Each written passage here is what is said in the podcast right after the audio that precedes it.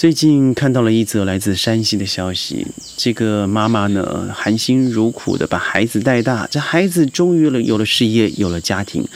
最后不但抛弃了自己的妈妈，还造成了一个恐怖的社会问题。对我今天要谈的并不是社会问题，而是到底亲子之间的相处应该要怎么样走，才会带向正向的发展。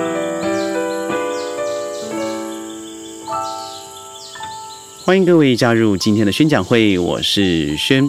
呃，如题，我刚才所说的是家庭教育，没错，你一定听过一句话，就是，嗯，就是因为啊，爸爸妈妈以前小时候没有机会受教育，所以现在爸爸妈妈给你最好的。当说完这句话的时候，我想这样子的亲子教育已经进入失败的一个环节。为什么呢？对，没错，你就是没有这个环境，但你现在却拥有这样子的能力，那你不是更厉害的人？你给予了一切，你没有受过教育，没有受过好的经济条件，而你现在拥有了这一切，你把这些给了人，你的确是个大爱的人啊。但你教导所说出来的话，是因为我没有，所以你要有，那变相的告诉孩子，你可以瞧不起我，因为我没有。但你忽略了另外一句话，就是就是因为我没有，而我做得更好。现在很多的父母啊，因为爱的泛滥，尤其在这个少子化，尤其是异子化之后，嗯，常会把这个话挂在口头边。但如果你想想看呢，孩子的教育就是如此简单，那就不会是这么困难的课题。有一句话说，由 Lennon Sachs 是我非常喜欢的一个亲子教育专家所写的：“Parenting is an art, not a science。”亲子教育它是个艺术，绝对不是一个科学，也就是你必须要，呃，自己去体会、去感受的。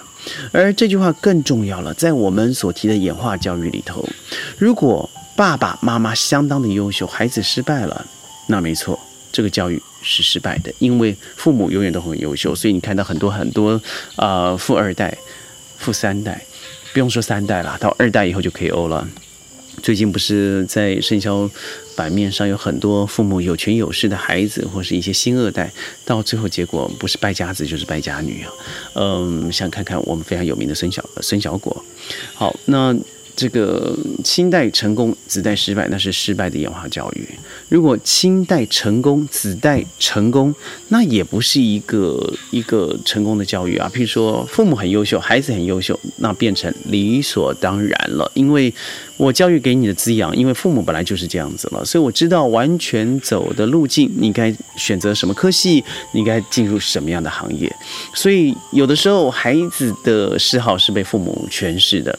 父母想要孩子达到的原因，是因为父母走过一样的路，于是亲代的成功造成了子代的成功。但这种子代的成功，在下一代，也就是第三代以后，未必会成功，因为子代的成功已经没受到爸爸妈妈那样子的教养，那样子的刻苦了。